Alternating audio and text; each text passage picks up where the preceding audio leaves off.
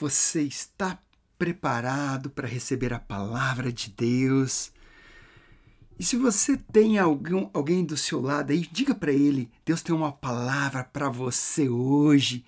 E não fica distraído, por favor, porque essa palavra ela pode tocar muito o seu coração. E, e eu quero trazer uma palavra, querido, que é uma palavra muito, muito importante para compartilhar com você. E eu quero falar hoje sobre a razão pela qual a igreja existe. Por que, que nós estamos aqui como igreja aqui nesta terra? Você sabe por que, que é, querido, que você foi salvo por Jesus? Ah, eu fui salvo talvez para ir para o céu. Não, isso é uma consequência, querido, que vai acontecer lá no futuro.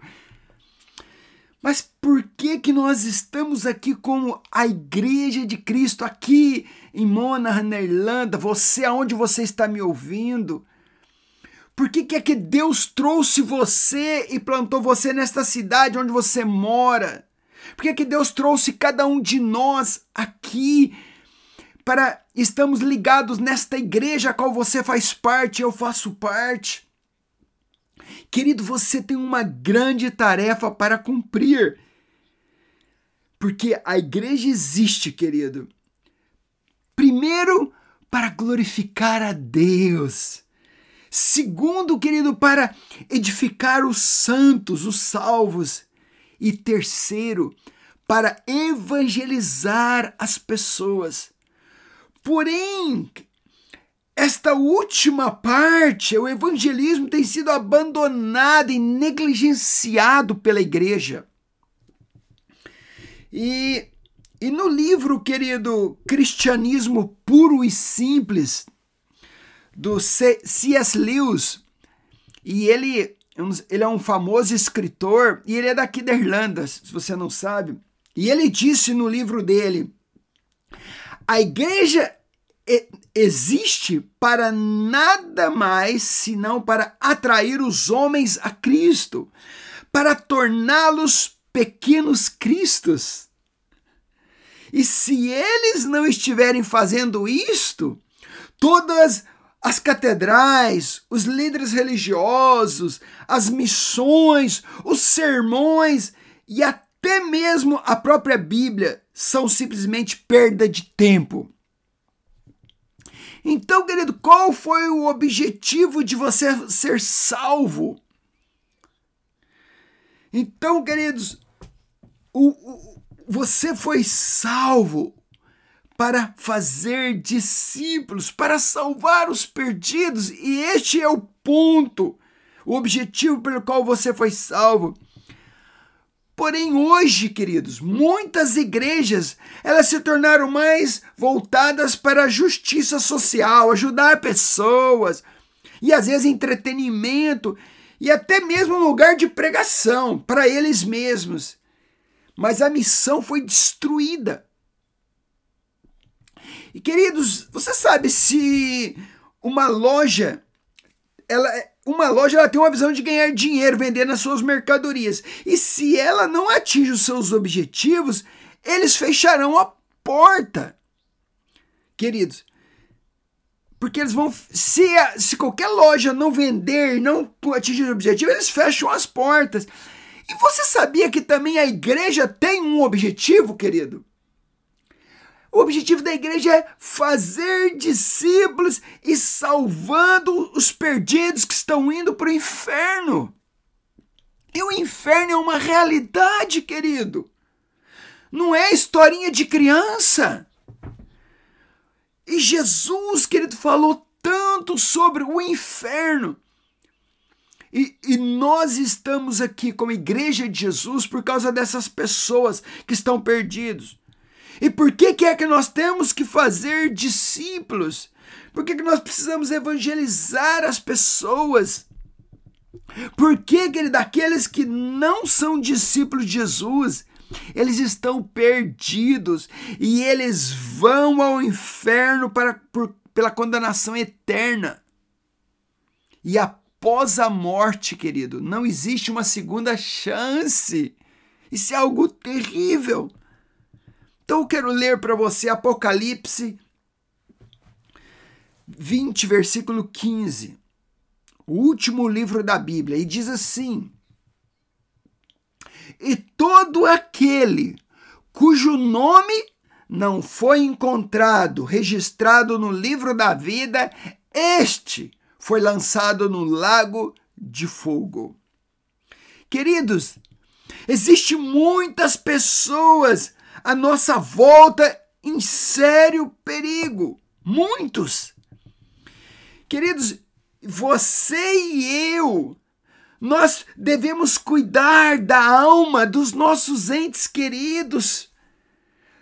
Nós precisamos cuidar da alma dos nossos amigos, dos nossos familiares, dos nossos colegas de trabalhos, nossos vizinhos e todos aqueles que não conhecem a Cristo. Porque um dia, querido, eles vão enfrentar a ira de Deus indo para o inferno para sempre, se eles não se entregarem as suas vidas ao Senhor Jesus antes da sua morte.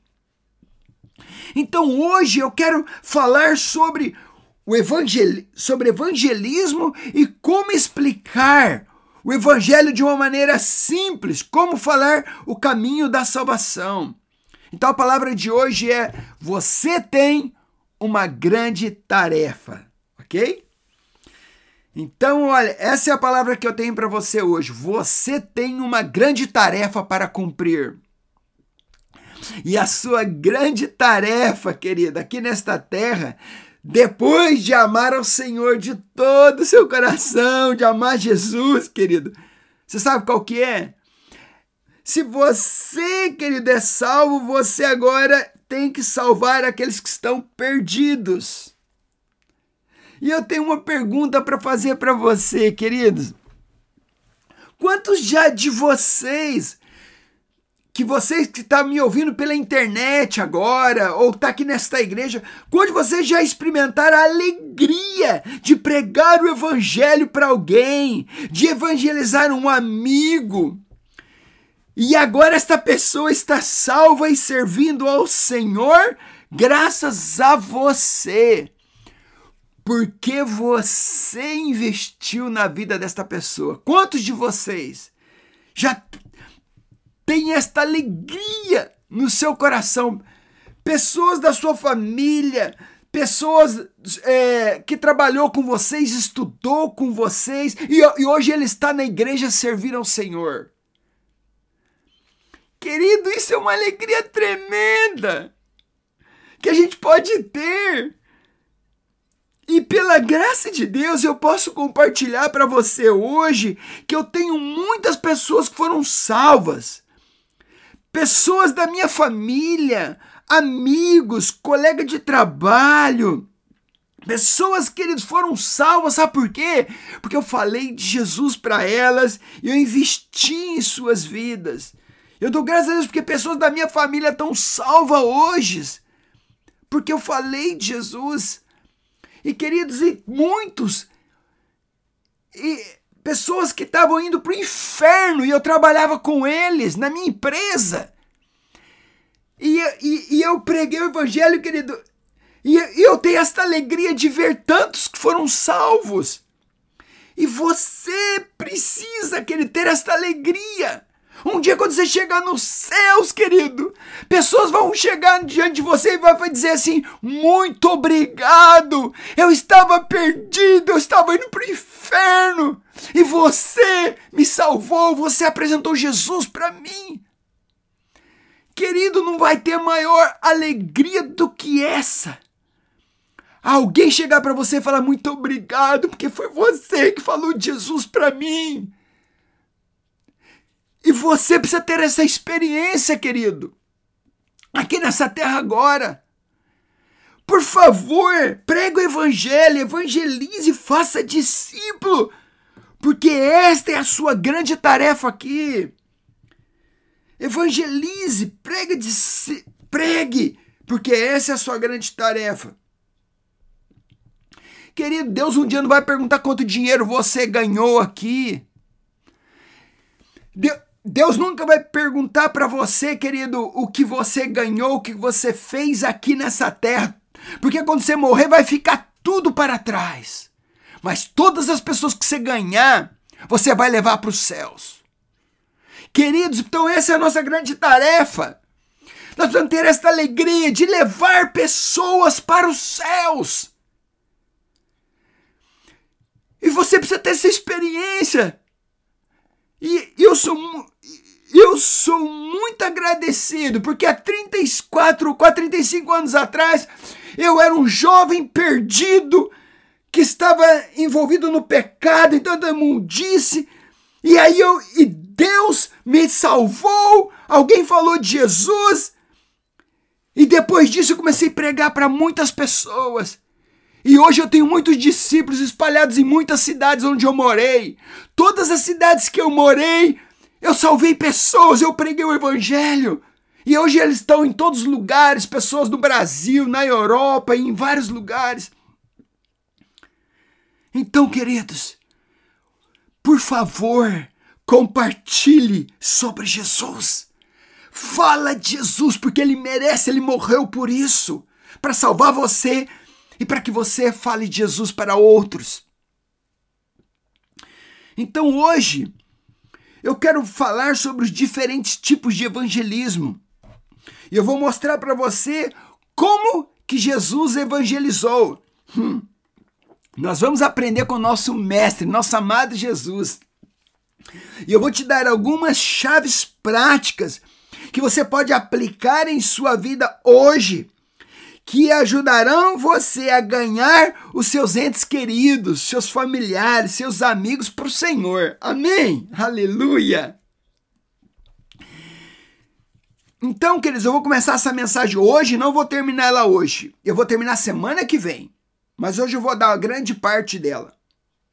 E eu e hoje nós vamos olhar para as escrituras e eu vou mostrar a você como explicar o evangelho de uma forma tão clara e simples, querida, que você vai conquistar os seus amados, seus queridos para o Senhor.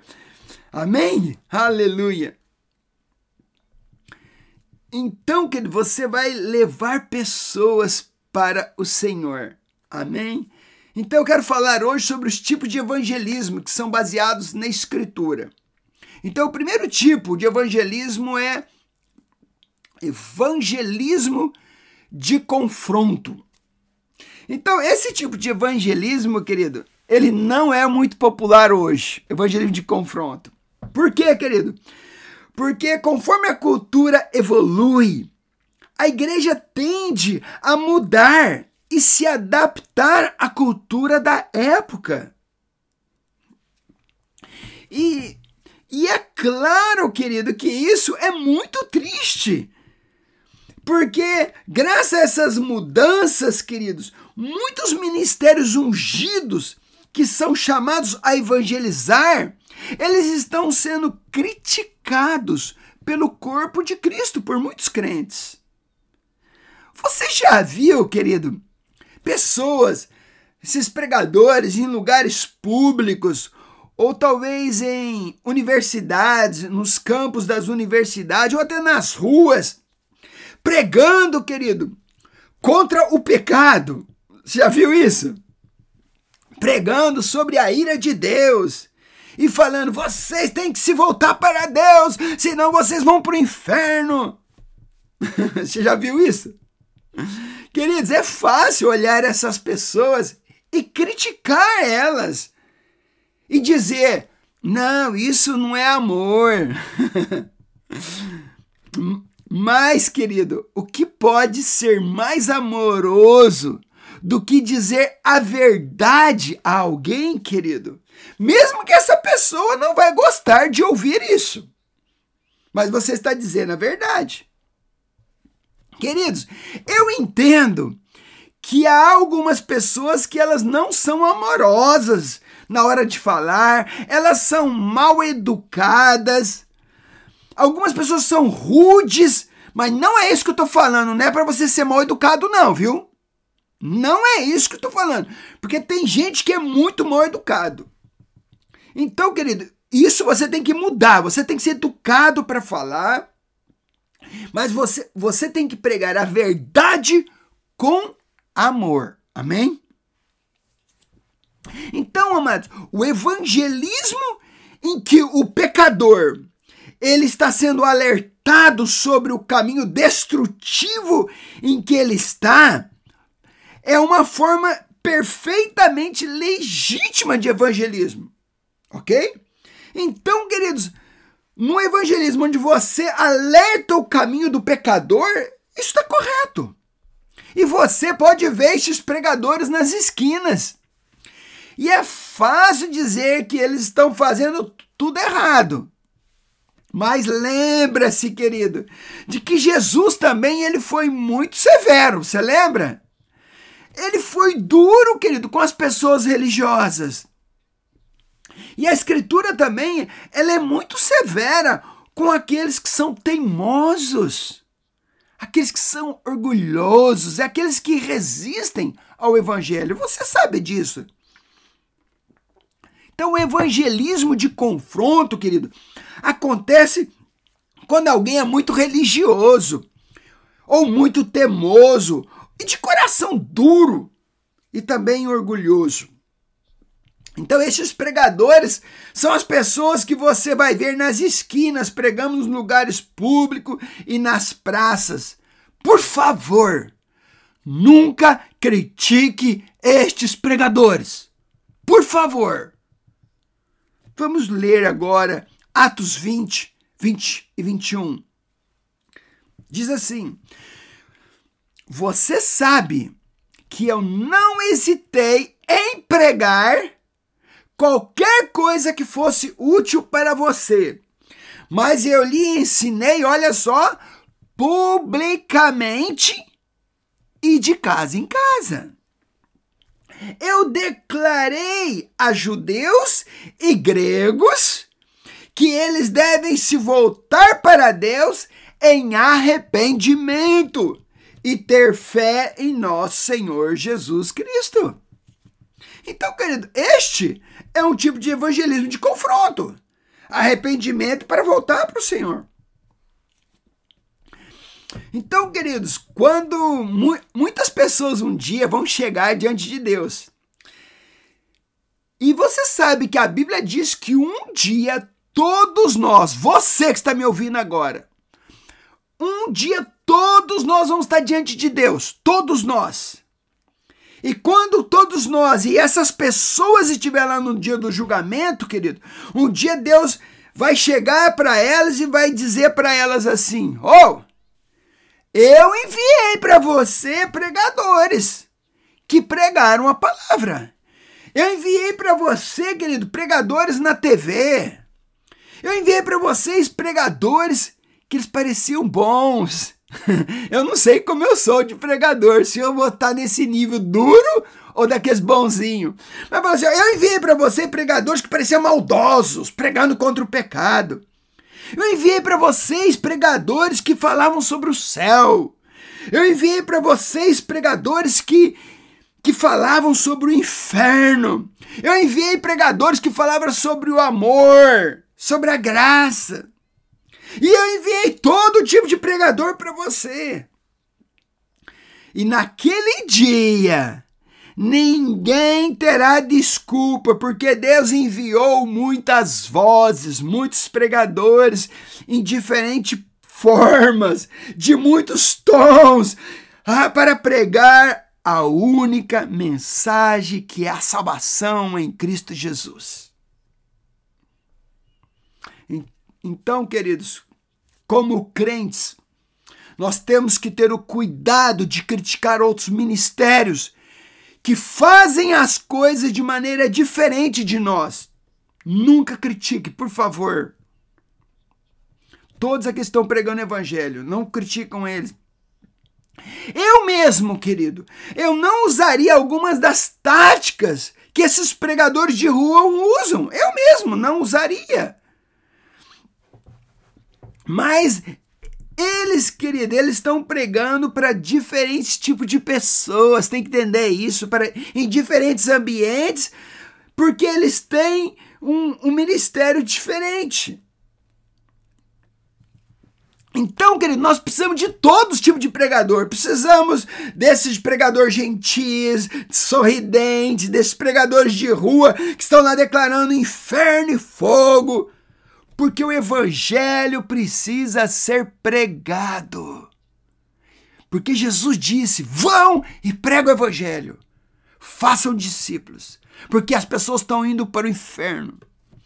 Segundo tipo de evangelismo Evangelismo relacional. E eu amo esse daqui, para mim é um dos mais poderosos e que funciona muito bem. É, eu tenho recebido, eu particularmente, eu tenho recebido muitos resultados desse tipo de, de evangelismo. Então, que é evangelismo relacional. Eu quero ler um versículo de, de, que fala sobre esse evangelismo relacional em 1 Coríntios 7, 16 diz assim: Vocês, esposas, não percebem que os seus maridos podem ser salvos por sua causa? E vocês, maridos, não percebem que suas esposas podem ser salvas por sua causa? Hum.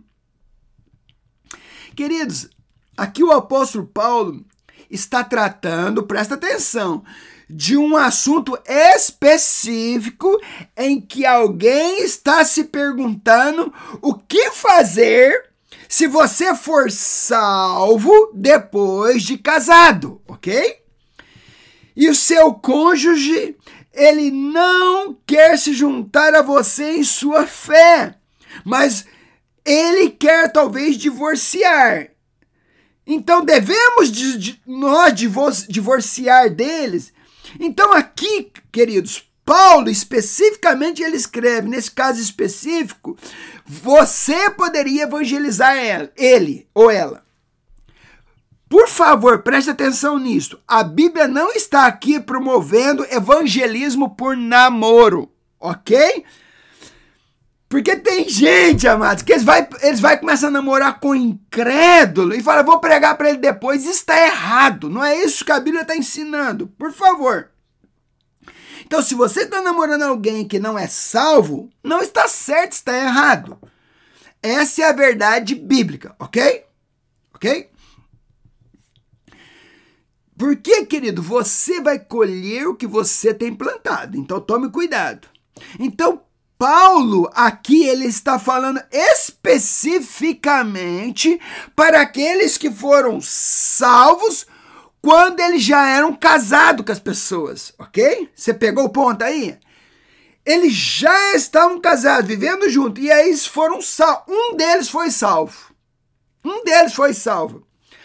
Aí, aí ele disse: Você pode ganhar o seu cônjuge para o Senhor. Então, aí neste caso, você pode ser um evangelista eficaz na sua casa. Então, então não é para você sair aí começando a namorar incrédulo, que aí você vai entrar em rascada, tá? Mas então, mas se você é, foi salvo, aí você pode evangelizar o seu companheiro ou a sua companheira. Então, este, querido, é um exemplo claro na Bíblia de um evangelismo relacional.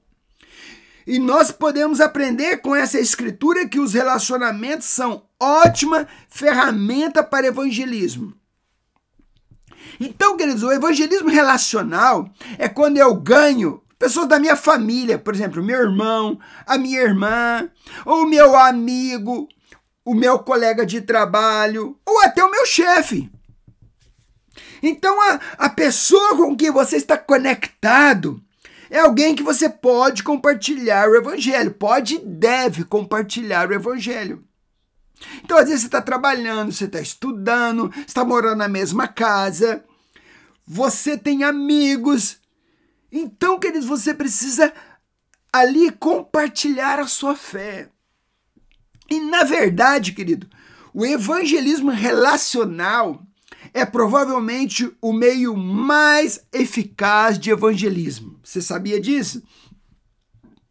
Porque, querido, se alguém se aproxima de um estranho que você nunca viu, você prega o evangelho para ele, você ora por ele, isso é maravilhoso. Eu estou 100% de acordo, ok? Mas o que acontece? Você prega e ora por ele, mas depois ele vai para a casa dele, vai seguir os caminhos dele, e você não sabe o que vai acontecer com a vida daquele indivíduo, querido. Então, querido, você não consegue pregar para ele, acompanhar ele. Então eu te falo de novo, querido. É maravilhoso pregar para um estranho, mas pode ser muito mais eficaz aquele, no evangelismo relacional, que você prega para amigos, da família, seu colega de trabalho, aquele que você estuda. Amém? Você concorda com isso? Pregar para a pessoa que a gente conhece é muito mais fácil para ele, ele nascer de novo. Então, querida, agora eu quero entrar sobre o evangelismo de Jesus. Isso é maravilhoso. Como Jesus evangelizou. Queridos, e eu quero desafiar você hoje, agora, talvez você a ler depois da palavra João, capítulo 4, de 6 a 38. Porque são muitos versículos aqui e nós não temos tempo para ler todos esses versículos. João 4, de 6 a 38. Então você vai ter que ler depois, ok? Porque aqui a gente não tem tempo para ler todos esses versículos aqui, ok? Então, por favor, leia depois. Mas aqui, querido, nessa passagem, Jesus, ele prega o evangelho, querido. E ele evangeliza uma mulher e essa mulher é salva. Então nós vamos aprender com Jesus agora, vamos? Então nós vamos ler só alguns versículos aqui, porque nós não temos tempo, ok? Como eu te falei, leia depois. Mas eu quero ler alguns versículos apenas. Então, João, capítulo 4, versículo 6. Diz assim: Havia ali o poço de Jacó e Jesus, presta atenção, cansado da viagem. Olha aqui, Jesus, cansado da viagem, sentou-se à beira do poço. E isto se deu por volta do meio-dia. Então, o primeiro ponto que eu quero estar tratando com você hoje, agora. Jesus está cansado da longa caminhada, mas ele estava disposto. Ele estava cansado, mas estava disposto. Amados, Jesus estava exausto, querido. Imagina como era corrido a vida de Jesus. Você pode imaginar o homem que podia ressuscitar os mortos, o homem que podia curar os enfermos, o homem que com uma palavra podia expulsar os demônios. Você pode imaginar, querido, como era a agenda do dia dele. Querido, uma agenda muito ocupada. Então, cada pedido apresentado para ele era urgente. Quase todos que vinham para ele, eles vinham em busca de cura e estavam desesperados. E, e, e a demanda, querida, era grande. O fardo dele, às vezes, era pesado. E a responsabilidade que ele carregava eram pesados. Mas o que a Bíblia diz, querido? A Bíblia diz que ele estava cansado, mas ele estava disposto a aproveitar as oportunidades. Aleluia! Ele estava cansado, mas ele queria aproveitar a oportunidade de tocar na vida daquela mulher. Eu tenho uma pergunta para você, querido. Quantas vezes nós perdemos oportunidades porque nós estávamos, querido, às vezes cansados ou é, mentalmente ou emocionalmente ou fisicamente, às vezes cansados, querido. Quantas vezes, querido, nós passamos por oportunidades de poder demonstrar um, o amor de Jesus e de ganhar uma alma. Mas nós não tivemos a vontade de fazer. Queridos, devemos ser guiados pelo Espírito Santo. Nós devemos estar disponíveis, devemos procurar por aquelas portas que são abertas, aquelas janelas de oportunidades, querida. É isso que nós devemos ser, como Jesus, dispostos, mesmo cansado. Mas às vezes estamos tão ocupados, querido, e às vezes não é apenas a nossa preguiça que nos impede, querido, de aproveitar estas oportunidades, mas também é porque os nossos dias estão ocupados demais, que nos impede de aproveitar essas oportunidades. Segundo, querido ponto, nós vamos ver, querido, que Jesus ele era gentil. Você sabia? Nosso amado mestre era gentil, carinhoso. João 4,7 Logo, uma mulher samaritana veio tirar água. E Jesus disse: Por favor, dá-me de beber. Queridos, esse versículo revela que Jesus era gentil, respeitoso. E eu vou provar isso para você agora. Eu quero explicar algumas coisas daquele tempo. Pense que no fato de que as mulheres daquela época elas iam em grupos para tirar água dos poços. E por que, que é que aquela mulher estava sozinha? E naquela hora do dia? Então, queridos, essa mulher, ela estava sozinha lá. Sabe por quê? Porque aquela mulher, querido, ela foi rejeitada pela sociedade. Que tipo de reputação você acha que ela ganhou por ter cinco maridos, querido? Você pode imaginar isso? A, reputação daquela mulher? Quantas mulheres você acha que desprezavam ela por causa disso, esse estilo de vida dela? Quantas pessoas você acha que olhavam para ela e desprezavam ela? Então a razão, querida, dela estar sozinha lá naquele poço era porque ela é, ela não era considerada digna, ou ela se considerava indigna. E ninguém queria estar com ela, querida. Ninguém queria ser visto com ela. Ninguém. Mas É por isso que eu amo este Jesus. Por isso que eu amo Jesus. Ela foi rejeitada pela sociedade. Mas Jesus, cansado, ele para. Ele para por ela. Ele estava cansado da longa caminhada, do dia tão cansativo. E ele, você sabe, que ele era um judeu e ela era uma mulher samaritana. E ele começa a conversar com aquela mulher.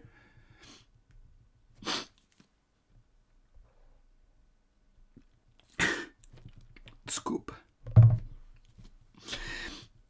Querido, eu acho que essa provavelmente era a primeira vez que, depois de muito tempo, um homem falava com ela com respeito e gentileza. Jesus foi gentil. Jesus mostrou a ela dignidade e respeito, apesar da vida dela. Ele era um homem gentil. E todos, escuta, todos merecem dignidade de ser ouvidos. Você merece dignidade de ser ouvido.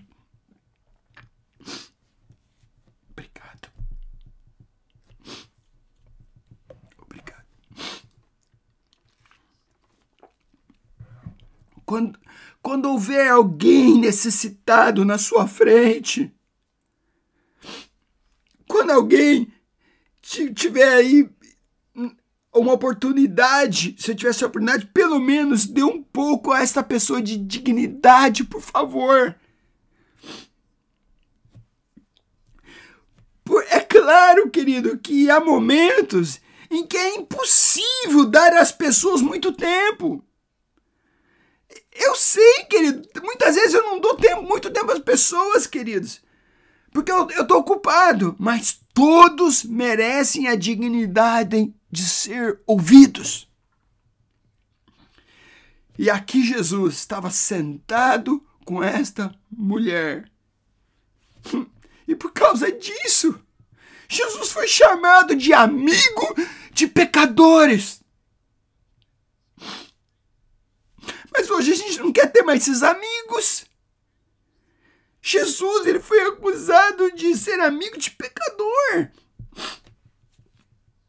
Ele foi acusado, querido, de ser um bêbado e glutão, querido. Por quê? Qual, qual a razão? Por quê? Porque ele não se importava de ser visto com pessoas rejeitadas pela sociedade. Jesus era gentil. Talvez você leia esse versículo, você vai pensar sobre isso. Mas Jesus era gentil. Terceiro ponto, querido. Jesus ele era simples e ele se identificava com as pessoas. Jesus não era complicado, querido. Ele era simples e ele se identificava com as pessoas. Quero ler agora João 4,14. Aquele, porém, que beber da água que eu lhe der, nunca mais terá sede. Pelo contrário, a água que eu lhe der será nele uma fonte a jorrar para a vida eterna. Oh. Então Jesus era simples, querido. Então as pessoas podiam, podiam se identificar com ele e com seus ensinamentos.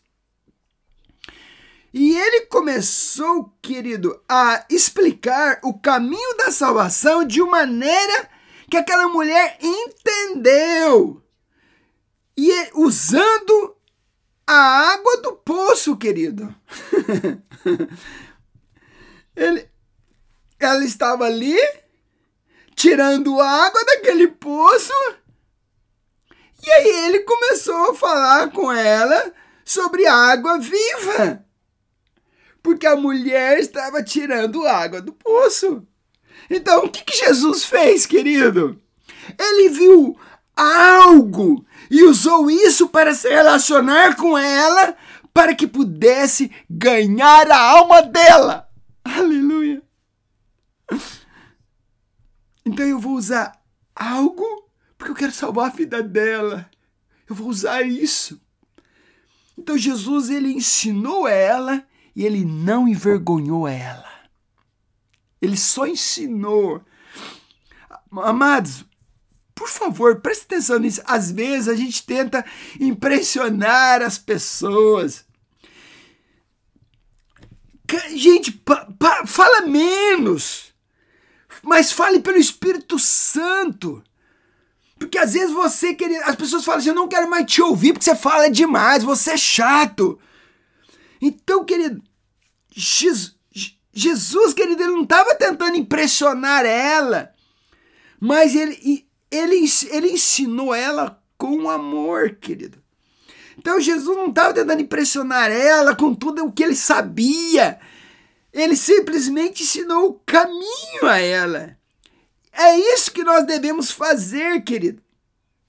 Querido, então não tente mostrar o seu intelecto, a sua, a sua teologia.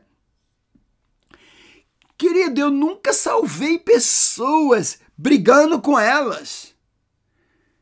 Querido, eu às vezes eu falo mais duro com crente, mas não com, com não crentes. Então, querido, nós precisamos tratar com essas pessoas com amor. Porque foi assim que Jesus fez. Então Jesus ele escolheu, ele pegou algo que ela estava fazendo algo que ela entendeu que ela entendia para explicar o caminho da salvação. E nós vemos o resultado que foi a salvação daquela mulher. Quarto ponto. Quarto ponto, Jesus era ele confrontava as pessoas. Amém? Então, o, o quarto tipo de é, o quarto, é, o quarto ponto, Jesus ele confrontava as pessoas. Vamos ler João 4,18. Porque você teve cinco maridos e, e mesmo é e nem mesmo é casada com um homem com quem você está morando agora. Uau! então Jesus ele confrontava, querido. Então, às vezes, a gente tem esse mal entendido de que nós nunca devemos falar sobre o pecado das pessoas. Então, a gente entende isso. Que às vezes que nós não devemos confrontar as pessoas sobre as suas falhas. Mas essa não é uma verdade bíblica. Jesus ele confrontava o pecado em amor, mas ele confrontava. Eu quero ler agora, para mostrar isso para você, é, 1 Coríntios capítulo 5, versículo 12. Diz assim: Pois como haveria eu de julgar os de fora da igreja? Não devem vocês julgar os que estão dentro? Queridos, devemos confrontar o mundo sobre o seu pecado. Na verdade, querido, preste atenção. Uma das razões pelas quais o mundo está no estado que está agora, queridos, é porque os cristãos pararam de falar contra o pecado. Eles pararam de chamar pecado de pecado.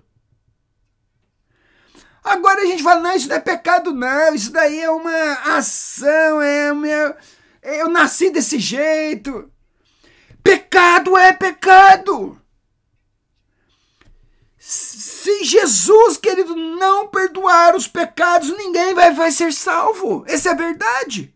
Pecado é pecado. E a igreja precisa falar sobre o pecado. Precisamos falar sobre isso. Então, precisamos confrontar porém confrontar em amor.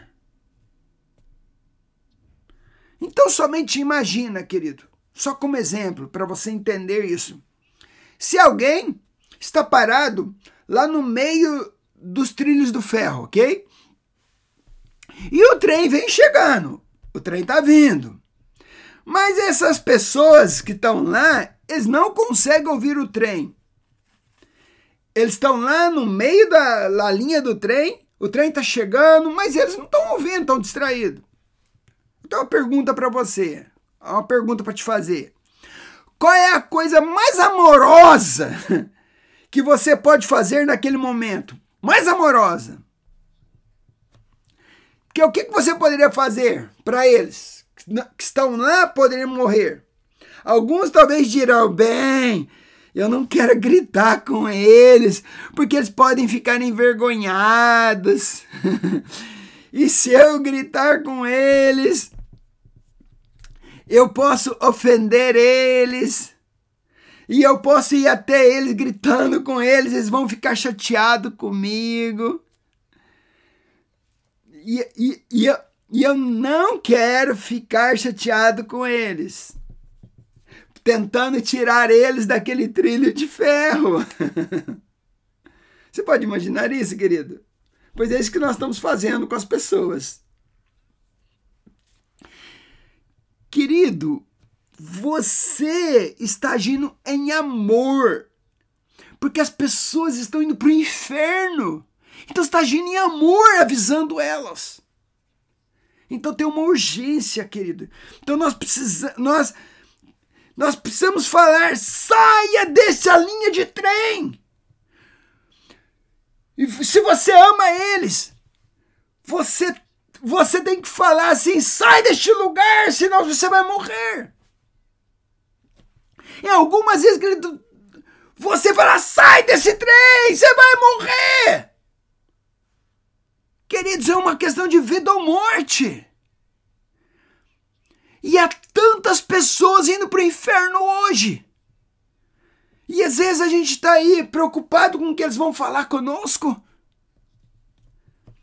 Então, essa é a forma, querido, que nós precisamos tratar com as pessoas com urgência e com amor. Com urgência e com amor. Nós não precisamos ser mal educados, não precisa. Então, queridos, então às vezes você tem que parar de fazer o que está fazendo e ir atrás deles e falar: venha, é para o seu bem. Eu vou te ajudar você, eu vou te ensinar acerca de Deus. Vem, eu vou te ajudar, sai dessa vida. Então, queridos, é claro, querido, que há um tempo e, e, e lugares em, em que há maneira de se abordar pessoas. Então a gente não pode ser rude, e mas há uma forma de confronto que você que precisa acontecer quando se trata de evangelismo. Tem que ter. Jesus ele estava disposto. Ele era gentil, ele era identificável, mas também ele era confrontador. Ok? E eu estou terminando, eu quero ler mais alguns versículos agora. 2 Coríntios, capítulo 7, versículo 10. Porque a tristeza segundo Deus produz arrependimento para a salvação, que a ninguém traz pesar, mas a tristeza do mundo produz morte. Queridos, a tristeza segundo Deus leva à salvação. Algumas vezes, queridos, as pessoas não vão estar felizes pelo que está falando, mas a tristeza de Deus pode produzir salvação. Então, queridos, é bom as pessoas sentir mal pelas coisas ruins que elas fizeram. Querido, às vezes é bom sentir triste. Porque, querido, se você bebeu, você ficou lá bêbado, você tem que chorar e ficar triste porque você bebeu. Então, se você fez coisas erradas, querido, você tem que sentir mal porque você pecou. Então, queridos, essa tristeza, segundo Deus, pode levar para a salvação. E a Bíblia diz, querido, que é a tristeza pelo pecado que traz arrependimento. A tristeza pelo pecado, querido, é que vai trazer arrependimento. Então, arrependimento e pecado deve ser pregado. Muitas igrejas hoje Muitas igrejas só pregam hoje bênção de Deus, felicidade e prosperidade. Muitas igrejas, querido. É, venha que você vai ser próspero, venha que vai ser abençoado. Querido, precisamos pregar o que vai salvar as pessoas. Querido, qual que é, vai ser de bom você ser próspero e depois ir para o inferno? Você receber a benção e depois ir para o inferno. Querido, precisamos voltar a falar sobre o pecado. O que o pecado vai produzir. Porque o, o, o pecado produz morte e morte eterna. Essa que a Bíblia diz: o salário do pecado é a morte. Vamos ler Lucas 24, 46, 47 ele disse: Está escrito que Cristo haveria de sofrer e ressuscitar dos mortos no terceiro dia, e que em seu nome seria pregado o arrependimento para perdão de pecados a todas as nações, começando por Jerusalém. Hum. Então, queridos, aqui diz, fala que o seu nome deveria ser pregado o arrependimento para perdão de pecados a todas as nações. A todas as nações. E é por isso que estamos aqui pregando isso. Vamos ler agora Atos 3,19, por favor. Agora, arrependa-se dos seus pecados e volte-se para Deus, para que os seus pecados sejam perdoados. 2 Pedro 3,9 Não retarda o Senhor a sua promessa, como alguns o julgam demorada. Pelo contrário, Deus é longânimo para convosco, não querendo que nenhum pereça, senão que todos cheguem ao arrependimento. Aleluia. E Atos 17:30. Ora, Deus não levou em conta o tempo, os tempos da ignorância de vocês, mas agora ele notifica a todos os homens em toda parte que se arrependam. Você pode dizer amém? E eu estou aqui terminando agora. A igreja pode ficar de pé. Então, queridos, o confronto é amoroso. Confronto é amar as pessoas. O confronto ele precisa ser amoroso. Querido, queridos, nós temos que confrontar pecados, mas não ficar confrontando pessoas por causa de coisas bobas. Às vezes a pessoa está ficando confrontando pessoas por causa de dinheiro, confrontando por causa de vacina, confrontando por causa de política. Isso é coisa boba. Para com isso. O que precisamos pregar é Jesus. É sobre o pecado. Se isso, sobre salvação das pessoas. Para de falar sobre essas bo coisas bobas. Então feche os seus olhos, por favor.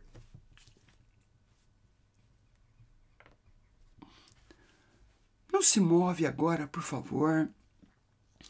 Se aquete agora na presença de Deus, porque Deus está olhando para você agora. Deus está olhando para a sua vida agora.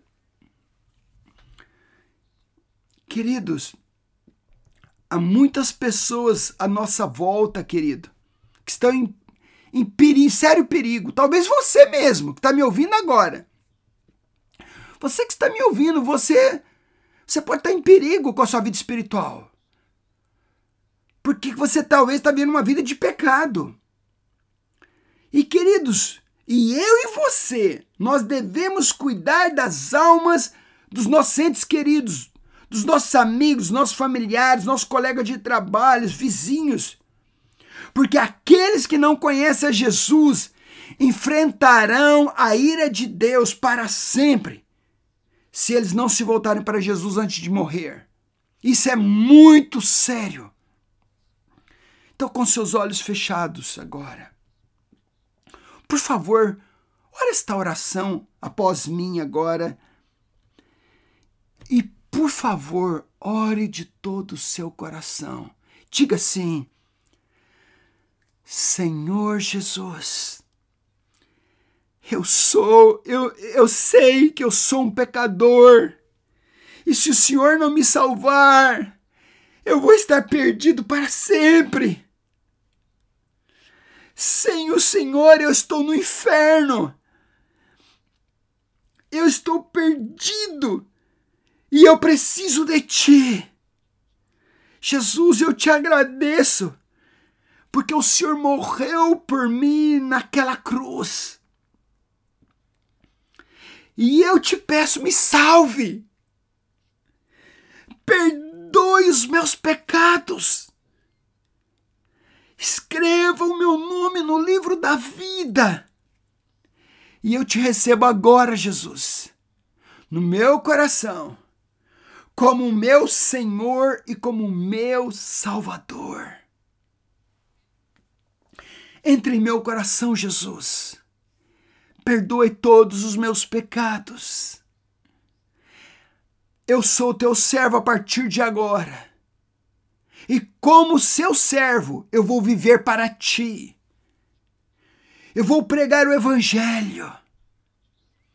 Eu vou salvar o perdido. Senhor Jesus, por favor, salva a minha família. salve os meus parentes, salve os meus amigos, salve aqueles que trabalham comigo e me use para salvar o perdido. Em nome de Jesus eu oro. Amém e amém. Glória a Deus. Aleluia. Você tem uma grande tarefa para fazer, amém? Qual que é a sua grande tarefa? Salvar o perdido. Se, você, se nós não fizermos isso como igreja, querido, não tem razão de nós sermos igreja. Muitas igrejas aqui na Europa e na Irlanda já foram fechadas porque elas não estão fazendo isso, querido. Então, prega o evangelho, evangelize e faça discípulo. Porque essa é a sua grande tarefa. Que Deus te abençoe até semana que vem com a segunda parte desta mensagem. Em nome de Jesus, te amo. Deus te abençoe. Toda glória a Jesus. Aleluia!